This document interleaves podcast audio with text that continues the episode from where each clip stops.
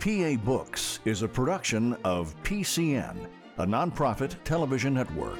Listeners like you make our programming possible.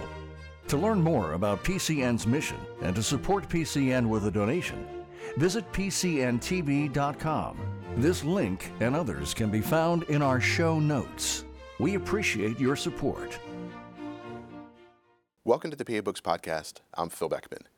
PA Books features interviews with authors of books about Pennsylvania history, culture, and people. In this episode, we talk with Chad Leinaweaver about his book, That Our Daughters May Be as Cornerstones A History of Irving College.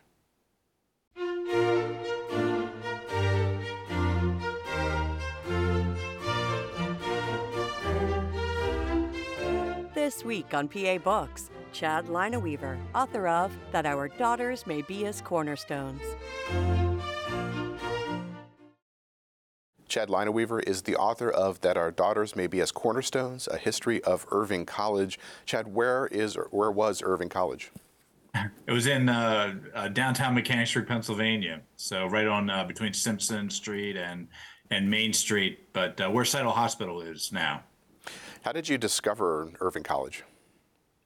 Um, I think, well, when I I think when I was in uh, high school, um, you know, between Jubilee Day and other things, I think I would you know walk around downtown. Oh, aren't these old buildings neat? That type of thing. And I think I probably came across the um, uh, the old Irving Hall and Columbian Hall that were converted into apartments in uh, probably like about the 60s. And I thought, what, there was a college here in Mechanicsburg? When was this? Why did I not ever hear about this before? And I think that's probably was my first foray into it. And then um, the Simpson Library had a project in the 90s, maybe the early to mid 90s, uh, when Christine Metcalf uh, was a director there. And they ended up, uh, they had had a collection of Irving's materials for a number of years. And I think I saw news reports of that, that they had oral histories done and they were preserving the collection and things like that. So I think all that together sort of uh, kept it in mind for me. Well, let's kind of go back to the beginning. Uh, When was it founded and what kind of school was it? Uh, so it was founded in 1856. Um, the thing that has always kind of puzzled me is why Mechanicsburg. I mean, there was definitely a movement in the in the mid 19th century uh, to start establishing higher education for women. Public education uh, as a whole started earlier in the century, and certainly for women a little, little bit later, but also as well. But there weren't colleges that women could attend, and I think there was this movement generally over the over the whole country to sort of set up separate schools for women uh, to attend college and things like that. Some of them were much more, I would say, of like a finishing school variety. So the early history of women's colleges in the country are a bit murky because some women's colleges called themselves colleges, but they really were just glorified high schools, and others actually were trying to uh, put forth a lot more of like a rigorous curriculum and things like that. And that's a little bit what Irving was trying to do. So at the time that it was founded, I think there were a lot of, you know, local um, powers that be, so to speak. Solomon Gorgas in particular, who had daughters. So I think to some degree he was interested in maybe having his daughters uh, do higher education as well as others. And so they actually were the first college in Pennsylvania to offer degrees in the arts and sciences. So they had a very, very strong charter. Um, but it wasn't unusual. There were definitely other um, colleges around the state, Pittsburgh, um, Philadelphia, and other things. Bryn Mawr was founded a little bit later around Philadelphia, and that still exists today. But um, I think there was definitely this movement to try to educate women. And the, as I said, the interesting thing was this happening in Mechanicsburg. I think part of that may have been as akin to Dickinson. A lot of women's colleges developed alongside different men's colleges in the area. And Dickinson was a well known school that was established, I think, right after the American Revolution, if I remember correctly. And so I think that may have been sort of the draw to this area. And I think with enough local people like Solomon Gorgas interested in establishing a school, it probably was one step uh, after another that led to the initial founding. Now, you mentioned Solomon Gorgas. Who was he? How did he become interested in this subject? Um, yeah, that's a good question. I'm not 100% sure why he was interested in it. Uh, again, other than the fact that he had daughters, but he um, was a local uh, person of, of, wealth in town. And um, early on, he wanted to more or less try to uh, set up something with uh, the school and found it. And he was very active around things in Mechanicsburg anyway. And keep in mind, like in the 1850s, Mechanicsburg is just finally becoming a bit of like an established town. Um, it was incorporated in 1828, and there had been villages and parts of the town, you know, prior to that point. And um, yeah, it's a bit of a mystery exactly why. Um, I, I, think it was just part of the movement that was going on. I think there were some progressive thinkers around the state, and he was one of them. And so he tapped into uh, uh, Reverend Marlatt to be its first president. And um, the naming of the school is sort of interesting in the fact that he, um, Washington Irving at the time, so the school is named after Washington Irving, who was pretty much the the Taylor Swift of his era, right? I mean, he was very, very well known, getting lots of accolades. He's probably the most famous American, maybe next to you know, you know Washington, Jefferson, you know those. By the time you get into the 19th century, and so he had all these kind of accolades and things. There are other schools actually named for him, and um, so I think that's why he was such a seminal figure that I think, you know, Gorgas and other people in Mechanicsburg thought to name the school after him. Um, the research I've done, I've not. I've found that I think Irving tended to Washington Irving rather tended to try to eschew some of these uh, accolades and things like that. There are letters that survive from him saying, "Oh, I appreciate you want to name your school after me, but I'm not interested." you know, he was supposedly serving on the board of trustees, and he supposedly gave a full set of his books uh, to the library at Irving. I didn't find evidence of that other than decades later when the things uh, didn't exist. So my he may very well have done that uh, but I don't think he probably served on the board. Uh, he was such a popular figure that I think he just uh, it was more of an honor to him uh, for for the naming of the school. But how many students did it have in the early years? Uh, not a lot. So I mean, certainly under fifty. Um, it was one of those types of things where the school was really trying to, I think, establish a footing in something that was new everywhere, right? Um, so I think the mindset of the founders was really to try to like, okay, let's try to. I think the ultimate goal was like let's let's develop a classical education, Latin, Greek, um, literature, British American literature, things like that. Let let's establish that because we're doing it for for men. Let's do it for women as well. I don't think there was as much of an emphasis on sciences um, and that type of thing. That would probably come later and at other schools. But um, early on, I think it was sort of like, hey, we need to supplement women's education, and we want to we want them to start to get degrees and things as well. So they kind of started with almost like the liberal arts, uh, classical education, uh, which over time started to decay a little bit. But um, I think that was the focus of a lot of uh, women's colleges to start off with. Um, certainly, colleges that were linked with men's schools like Radcliffe or Barnard. Um, or even College in New Jersey here, um, which was, uh, uh, or uh, sorry, not College in New Jersey, um, Douglass College, which got linked to Rutgers.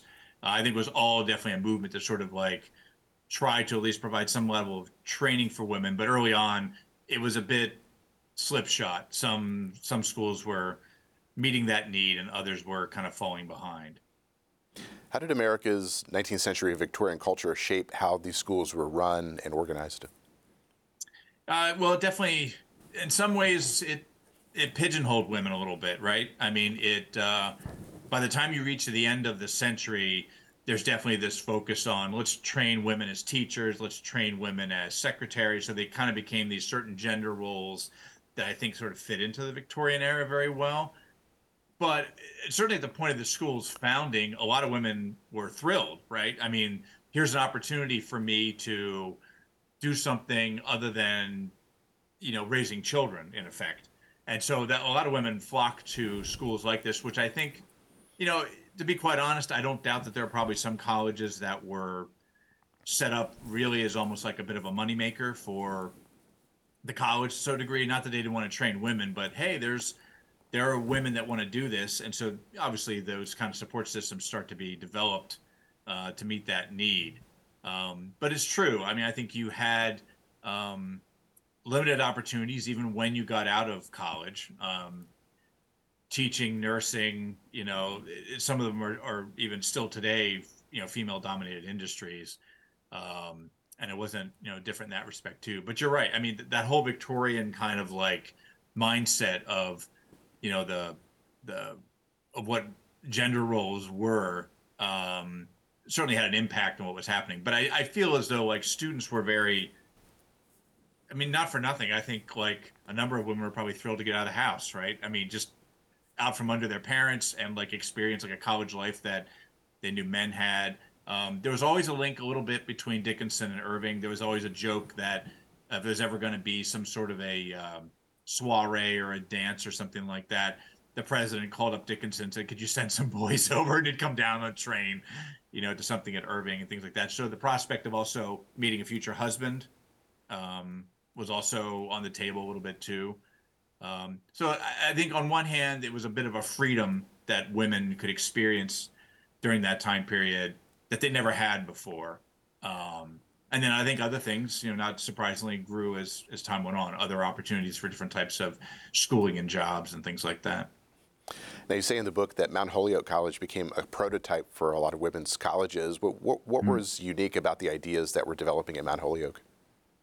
I think you know what's funny. So there's often uh, considered kind of what they call like the seven sister schools of women's colleges. Um, I don't know if I remember all of them off the top of my head, but Mount Holyoke is one. Smith, Wellesley, um, Radcliffe, Barnard, all you know, uh, Bryn Mawr. All of them were sort of like this bit of a standard, and all of them were definitely very adamant. And Mary Lyon, who um, established uh, was the first president at Mount Holyoke, was along those lines as well. And some of that carries through to this day. In fact, I had a staff person here at my library who went to Mount Holyoke recently, and she says, yeah, they take with their history, their curriculum, everything incredibly seriously. Uh, but it's still a women's college to this point. Um, I think the the trick, I think, not only for Mount Holyoke but for women's colleges in general, is number one, convincing parents that this was a good idea. There's a whole movement in the 19th century as women's colleges start to surface that oh my word this is dangerous. Women are fragile creatures. They're supposed to have children someday. They're going to be impotent if they go to college. I mean there's all these different things. There's a very famous harvard professor who put out a um, uh, a book on this subject that influenced you know a lot of people in that regard so not only mary lyon but different uh, college presidents you know took that into mindset so they kind of had to craft a bit of um, your daughters are going to be safe here. You know, this is a safe learning environment. This is uh, this is where the wave of the future is moving. This is what needs to to happen. That type of thing. But it's a bit of a political game, and I think Mary Lyon knew that knew that as well, uh, just from her forming. So she was a very, in some ways, rooted in the in Victorian era from the perspective of being sort of a, um, how do I say, almost like controlling operations and making it seem like no no no i've got everything under control. Oh parents are going to send their daughters to me. And i think a lot of college presidents kind of dealt with that as well. But at the same time also hey i'm going to challenge the women go to my school and we're going to implement these this type of curriculum and things like that and it took mount holyoke a little while and i think it took other colleges a while to sort of ramp up to what eventually would be actual college level uh, material um, and then Irving, I think Mount Holyoke is formed in 1837. They really started out as a seminary uh, with some college level classes, but they, by the time Irving is formed, uh, you know, Mount Holyoke and others are, you know, well underway with like, you know, what they're trying to do with providing higher education to women. Were there regional differences between women's colleges between the North and the South and the Midwest? There was mostly between the North and the South. Uh, so not surprisingly, and that was with men's institutions as well, right? Not that you didn't have great schools in the South and terrible schools in the North, but overall, you had a larger plethora of opportunities for both men and women going to colleges in the North than you really did in the South. There was also an emphasis. Um, a lot of times when you read, you'll find that the first women's college established was the Georgia Female College in the I think the 1820s that was really, a, in effect, a, a high school, um, even though they had a college in their name. And a lot of uh, there's a chunk of Southern schools that also were set up, in effect, training certain types of things that really weren't college curricula. So they might be, okay, you're going to entertain people at your house for dinner. This is what you do. Or this is the proper way to walk or speak and things like that. And elocution and stuff like that. Full disclosure was happening at Irving too. There was there's no doubt. I think there were a lot of women's colleges that incorporated that type of thing. I'm willing to bet on one level again, providing that safety net for like, oh, it's all right for your daughters to come here. Look, we're doing things other schools are doing, or we're doing important things so that when you're you're from a wealthy home, when your daughter returns, she knows how to, you know, act correctly and speak correctly and all that type of thing. So I think there was a pressure to include that type of thing. Um, it just I think it was a greater part of the curriculum uh, in a lot of schools in the South. Um, that that said, even at Irving, one of the things that developed after a period of time was also a mix of students from different age groups. So they would have um, almost like prep classes that they would offer for high school students and day classes and or day students and things like that. So there was definitely this mindset at Irving to I think some of it was financial to keep the school going and also build future students that would, you know, arrive at the program too. So I think a lot of colleges had their eye on both what the bottom line was and then also trying to inch up to were ultimately where they wanted the institution to be. And I think that probably happens with educational institutions now, right? I mean, you, I think a lot of schools are hurting presently and that are smaller. So part of it is the bottom line. Okay, we need a certain number of students to um, to run the school, and then part of it is also, um, well, here's really where we'd like to be. We really want to challenge our students to get to that point, but maybe they can't quite get there based on what students were learning and and that's one of the things early on when the school was first founded. You had young women coming into the school that maybe even in high school didn't have certain classes. So you'll find all throughout Irving's history and at a lot of schools, they had to do a lot of prep and um, courses and things like that that were not college level just to get women up to speed on everything from you know foreign language to to uh, greater English instruction or physics or whatever, different kinds of math you know, that type of thing. Irving's first president was Archibald Marlott. Uh, who was he and what impact did he have on the school? Uh, yeah, there's actually not a ton known about him. He um, he was a uh, he was a local minister, and uh, he ended up passing away fairly early on in the school's history, which I think was probably the first blow to the school. Uh, one of the things that's unique about Irving's administrative history is that it's a lot of fits and starts. And i think i think a lot of schools had that issue early on. You're trying to form something you only have a small student population that's attending and and things like that. Um, and a lot of colleges and schools were often run by ministers mostly because they were sometimes along with either doctors or lawyers the most educated people in a town.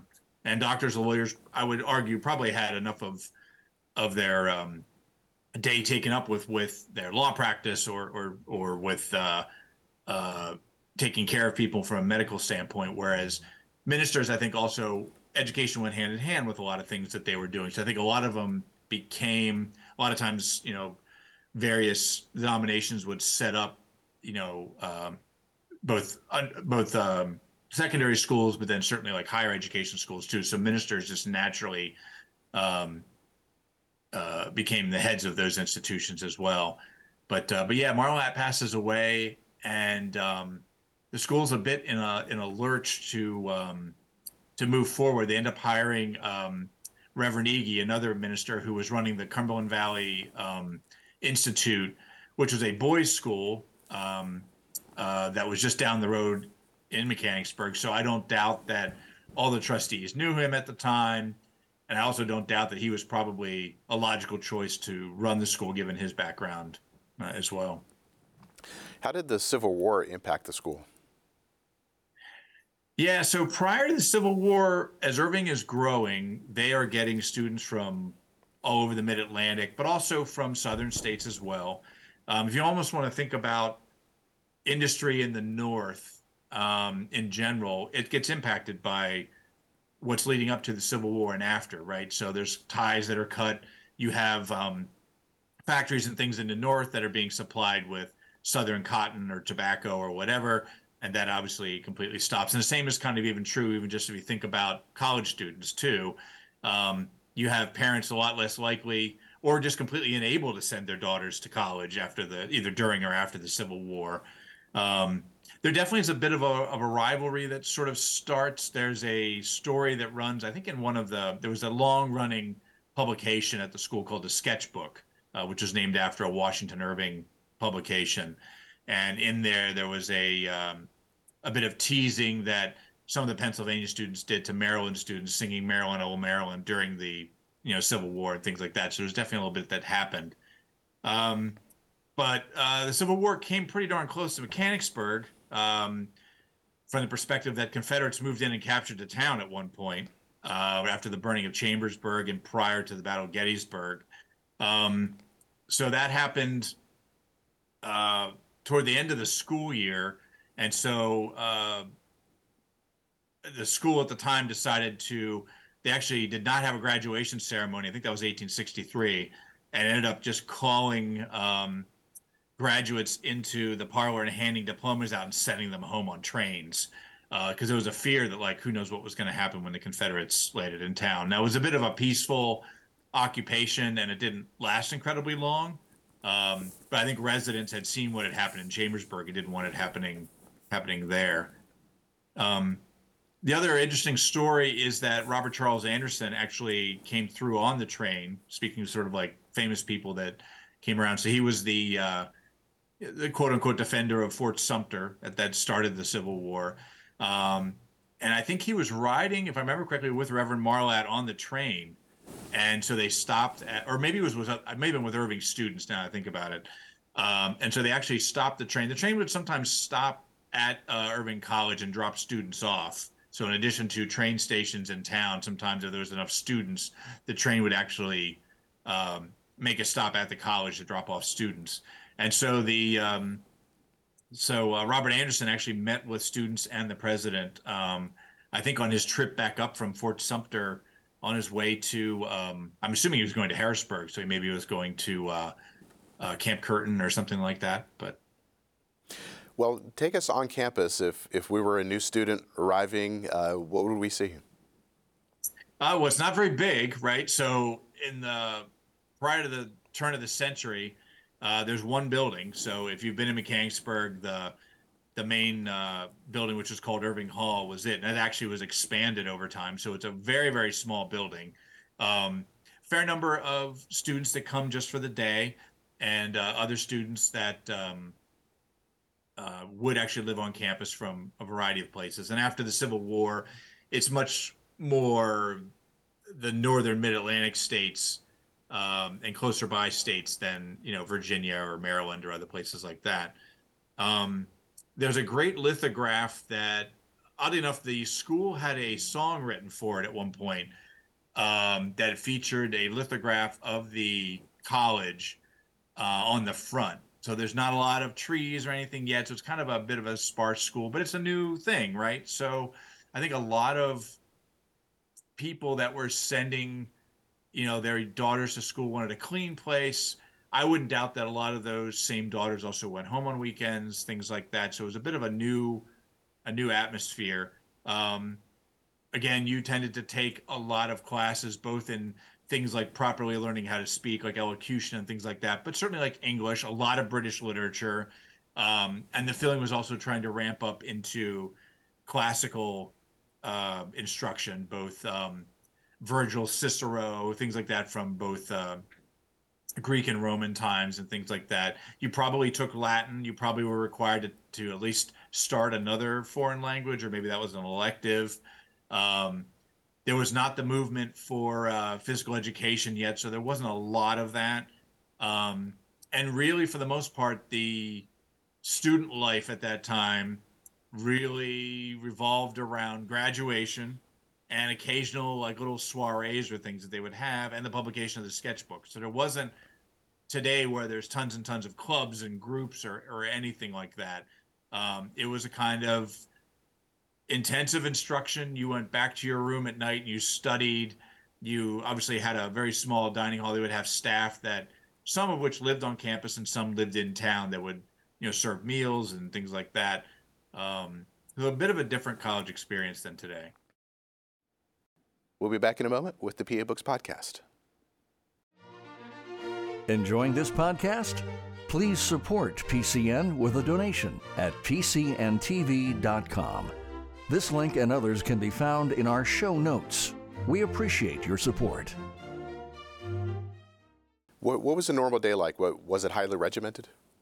Oh yeah, very much so. So I think there was a uh, more recent graduates uh, into the 20th century talked about the a college bell that would go off, um, so that they were very much to a point where they had to be up by a certain amount of time and be into the dining hall at a certain amount of time, have breakfast, and then move on to like their first class and things like that. So it was very structured. Again, back to the whole point presidents of these schools, including Irving, had to convince uh, parents to send their daughters to school there. So part of it was like there wasn't a lot of free time for them to do much else. Uh, there is a funny story though. There was a caretaker at the college later on who kept a large dog, and the girls were always sort of afraid of this dog, and the dog would bark. So they a they didn't want the dog to bark, and b they didn't want the dog to come after them. So that was an enticement to get back to their room as quickly as possible at the end of the day. Now, in the 1880s, the school closes down. What happened? Um, so a big part of the reason, if you, there's a big financial panic that happens in 1873, and there's sort of residual financial issues that happen uh, in the United States as a whole, um, the school's enrollment had started to decline. I think, to be quite honest, I think Reverend Iggy, who's running the school at this time, is running two institutions at the same time. Undoubtedly, that's not easy. Um, so I think that's also a bit of a challenge for him. Um, and as enrollment declines, the amount of money coming into the school also declines. You also have less students coming to the school post Civil War for a whole host of reasons. Um, so yeah, at some point, in fact, the, the records aren't actually even all that clear because they don't survive. So we don't actually know exactly why the school closed, but it seems pretty apparent that there isn't enough income coming in. So the trustees essentially decide to close the school.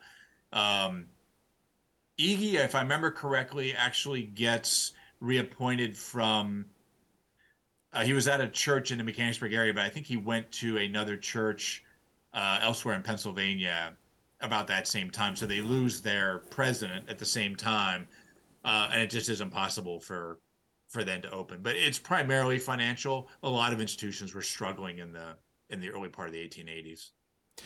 Now the school does reopen a few years later, and, and the key figure there was Mary Kessler. Who is she? She was the third president. Yes. So, uh, well, I have to correct you. That she only ever was called principal while she was there, which was a bit of the uh, the time showing their face, thinking that they had a if they had a male director, he would be a president. If it was a female director, she'd just be a principal. But don't let anybody kid you, because Mary Kessler pretty much brought Irving back to life in a lot of ways. She, um, her father was also, I think, a Presbyterian minister, if I remember correctly, and she was from the area and had taught at another school, I think in Maryland, prior to coming to Irving. And I think her mission was more or less that, all right, I'm going to teach these young women, we're going to get the school up and running, and I'm going to build back students to the school. And that's exactly what she did. Um, I think she probably ran herself a little bit into the ground, I think, in the later part of the 19th century to a point where she probably couldn't handle everything that she was doing anymore. Um, after she gives up the presidency um, at Irving, she, I think, she may actually, I think, hang on and teach some classes for a period of time. But it isn't long after that that she pretty much like leaves the school and is not um, as much involved. And I don't think she, I don't think she lives much longer after that. So I don't doubt that she. Um, there's a uh, a comment in one of the sketchbooks saying about how chilly the halls are and that she's running around meeting parents at one point, running in and making sure the kids are getting fed at another point. So I think, you know, akin to what some uh, women presidents or even other presidents were like at these schools, she's doing everything. And I think when you're building it back up from nothing, I think it took its toll on her uh, to some degree. But she did it, you know, to her credit. She definitely brought Irving back. Now, after Mary Kessler, E. E. Campbell would arrive on the scene, and he would have a huge impact on the school. Uh, how, how, did he come to arrive at Irving? Um, so I think he hears about the school, and I think he was partially recruited to the school uh, first as a geology professor. Uh, I think in 1890, so that's a few years after the school starts back up. And I think it becomes very, very quickly. He was a very charismatic person and I think it became very evident. If it wasn't evident to the trustees prior, that oh this guy is going to be our next president. Um, the thing that's very interesting about Irving's history and ultimately leads to its de- one big factor in its demise is that at the time that Irving is set up, Solomon Gorgas pays for, sets up the school, and all throughout its history, it's never owned by in trust by the board of trustees. There's always some person who is actually owning and profiting or not profiting, as the case may be, from the school. So when Reverend Iggy is uh, running the school, he actually owns it outright, and so he um, obviously was definitely looking to divest himself of the school at some point so that he um, didn't have to own it anymore because I think it was probably a bit of a drain on his finances. They're they're definitely like after the panic of 1873, there definitely are, are suggestions that he probably is borrowing money. He came from a relatively wealthy family, and I think he had borrowed money from uh, from his father to kind of keep the school going or keep himself solvent, things like that. Um, so E. E. Campbell uh, had been at the um, involved with the, I think it's the Loysville Orphan Home in Perry County, uh, and that is where he met uh, one of the board of uh, trustee members, uh, A.R. Steck, if I remember correctly. Um, and I don't doubt that they had conversations and said, you know what, Campbell, you might be a good fit for our school, that type of thing. Came as a professor and then eventually um, uh, became president. The thing that's interesting about Campbell is he obviously he had the tools to be a college president. He had the charisma. He knew how to uh, run a lot of the school and how to uh, set up a lot of things that happen. So the school really goes into its golden age uh, after he becomes president. Um, but there are, are questions as it goes along uh, with him because he owns the school. He obviously starts to profit from the school, and is that what should happen with the president? And some people thought no. Other people thought what Campbell was doing was great. Irving never saw this kind of success before, and then um, it, was something that the, the trustees certainly wrestled with at different times. Because the the presidents that were owning the school, it seems that their personalities had perhaps an outsized impact on the actual school itself. Oh, that's very true. Yeah. Um, I'll tell you one funny story, and this sort of sums up E. E. Campbell in a lot of ways. Um, the um, the Simpson Library has a really large um, panoramic photograph, and there used to be these cameras that existed in the 19th century that would be set up, and you would start to run the camera, and it would run and run the film over like a long panorama till it ended on the other side. A lot of times postcards are made this way um, and things like that. So there's a very funny uh, panoramic photograph that exists. And on the one side, you see E. E. Campbell standing with the, the students. And then as you get to the other side of the picture, you see the same students with E. E. Campbell again. Although E. Campbell tries to have himself look differently, he's wearing a hat and sunglasses and things like that or whatever. So I think that summed him up uh, very well. Um, one student commented that he uh, picked a dandelion off of the uh, ground and stuck it in his lapel every day. And he sort of looked at dandelions the way Lincoln said God looked at the common people, that God must uh, love the common people so much. That's why he made so many of them. And he felt the same way about dandelions and wore one on his suit. Now, during World War One, uh, the school canceled its German language uh, courses. Uh, why? What was going on?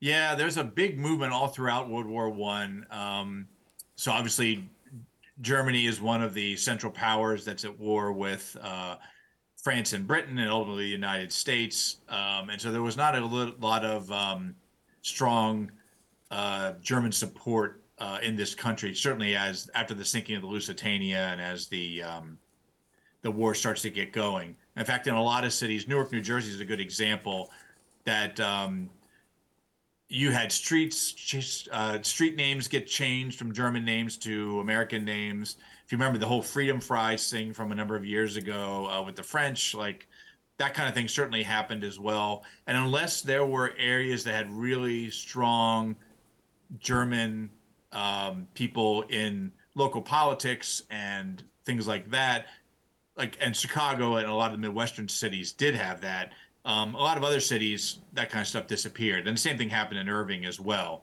Um, most of the people of German descent that were going to Irving were Protestant Germans that came you know, a hundred or more years before. They weren't uh, the Germans currently that were coming into Ellis Island and other places like that. So there isn't a groundswell of support for Germany per se, um, and therefore it was very common for things like uh, German history not to get taught, German language to be scrapped, um, all sorts of things like that.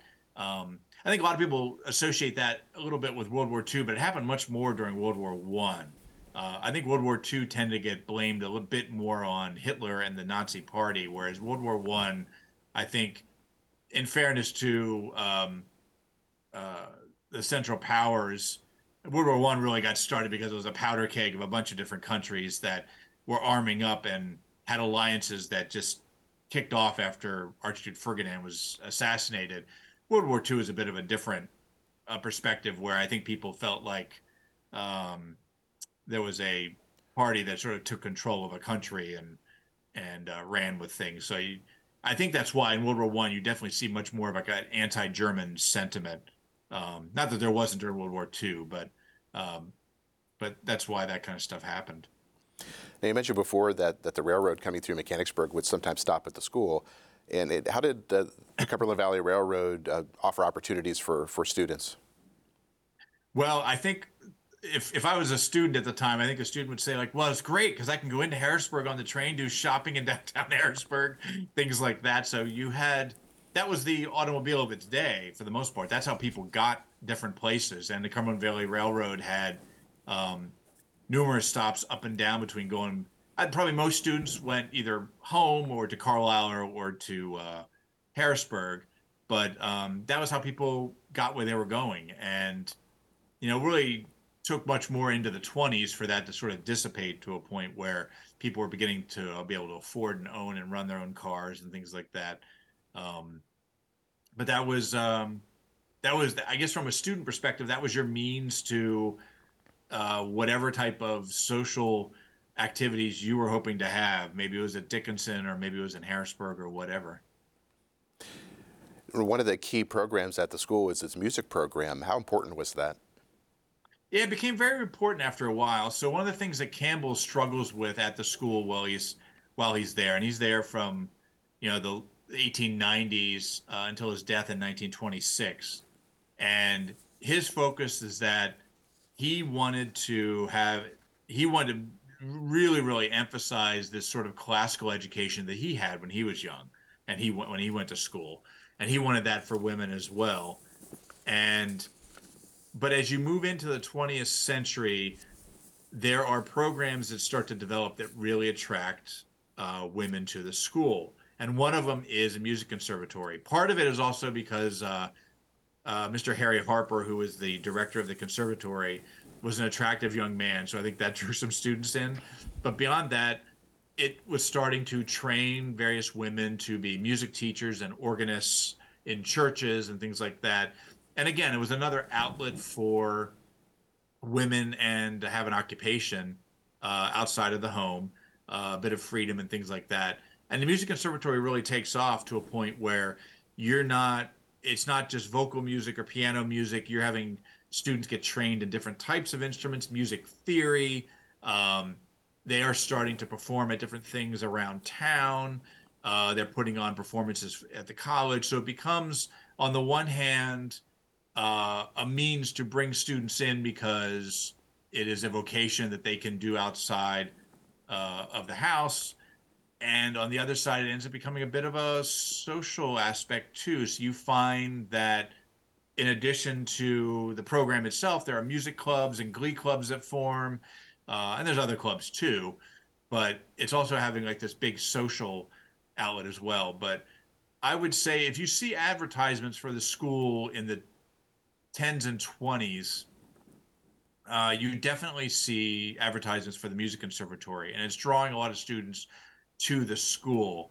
Um, the school actually pivots on its curriculum uh, quite a bit throughout the 20th century, and they definitely sort of set up a whole music curriculum just for students from a perspective of, all right, this is what you need to get trained in. Almost if you want to think about music schools, even at the present day, uh, there are some schools you go to, and it's an intensive study in classical music or other types of music and things like that. And I think Irving was building uh, to that point and was very successful. It was probably the single most important um, course curriculum that drew students in. Now, some of the key social institutions at the school were literary societies. What did these societies do? Um, well, back from the uh, uh, the original time, these literary societies were sort of like something for these students to do. So something where maybe you had a staff member or a teacher who was a a um, like a liaison of some respect. But bit, on one level, it was like a bit of a social atmosphere. But also for students who had an interest in poetry or literature and things like that, or creative writing, it was an outlet for that. I don't know that there were courses as much on that. You may have studied, you know, Walt Whitman or some you know great British poets or things like that, but you probably were not writing your own uh, creative work on a, as much of a regular basis. But these literary societies and things provided for that. Um, they would often have, um, again, like events and things that students would look forward to, where students would read their own work, or if a student was writing an essay, sometimes they would write um, things based on almost like a summation of a particular author's career or whatever, things like that. So again, it was a bit of an outlet for the for students socially, and I think from the perspective of administrators, it was still deemed an educational um, enterprise that students can do.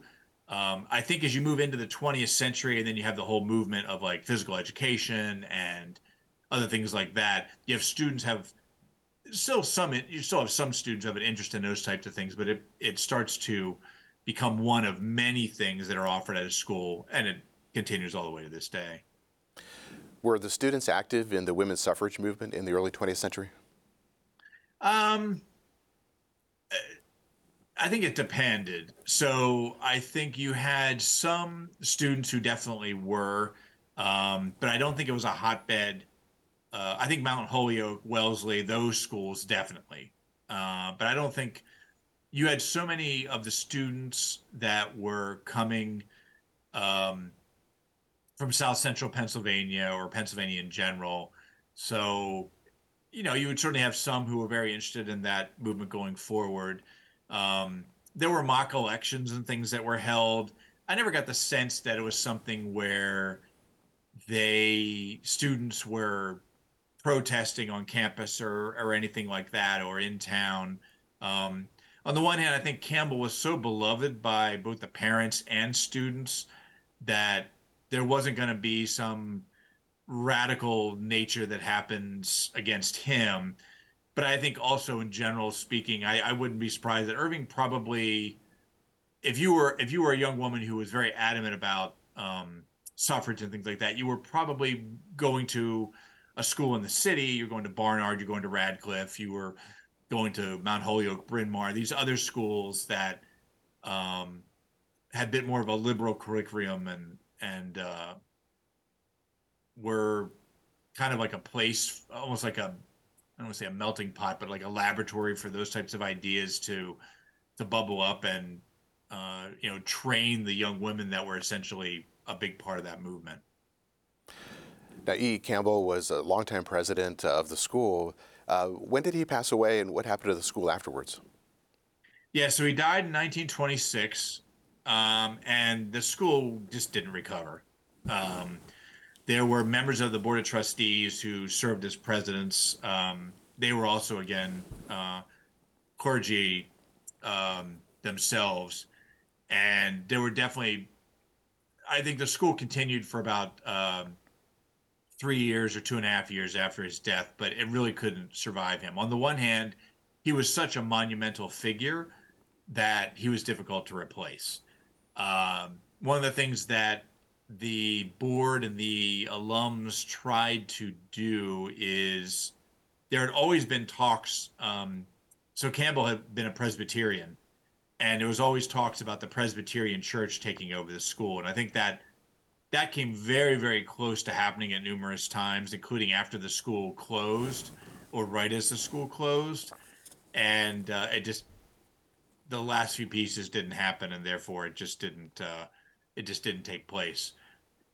So part of it is definitely Campbell's personality. It's it's hard to replace, you know, a larger than life figure. but he also owned the school. So his family now and his estate owned the school. And so it was a bit clumsy to try to purchase the school from the family and extricate that. Not that the family didn't want to wanted to keep the school necessarily, but just that it the trustees really needed to own it and needed to, you know, reimburse the Campbell family for that. Um, there's a very interesting part of its history, which I think uh, I want to say it's about 19 1910s or 19 teens. There's a trustee by the name of William Gies who actually is fairly famous in his own right. He became pretty much the father of uh, modern uh, educational dentistry. Uh, he was out of New York. His wife had gone to Irving, and you know he became a trustee of the school. Very quickly, he starts to question why does Campbell own this school? This makes no sense at all. Um, Gies, right or wrong, kind of ran afoul of the rest of the board of trustees, including Campbell. And within a year or so, he resigns from the board and doesn't pursue anything more. But for the course of the year he's there, he, you know, maybe rightly so, is saying, why does this exist? And at numerous times, the board puts up proposals to actually purchase the school from Campbell, but there's no capital from which the board has that they can even uh, compensate the Campbell for. So at the point that when he passes away, they have less of an opportunity with capital at that point to um, to pay the Campbell family, and there just isn't. You know, I think they kind of had some band aids with a few presidents in you know 27 and 28 and 29, but it just it wasn't enough to keep the school going. The alumni tries to um, restart the school um, a couple of different times through fundraisers and things like that um, in years after the school closed. But by the 40s, um, sort of you have the depression also happening almost immediately after the school closes. So there isn't a lot of money for a lot of people. And maybe you don't have a lot of people sending women or their daughters to college anyway. Um, so by the 40s and the start of World War II, it's pretty much a done deal that the school is done. Did the school have an endowment?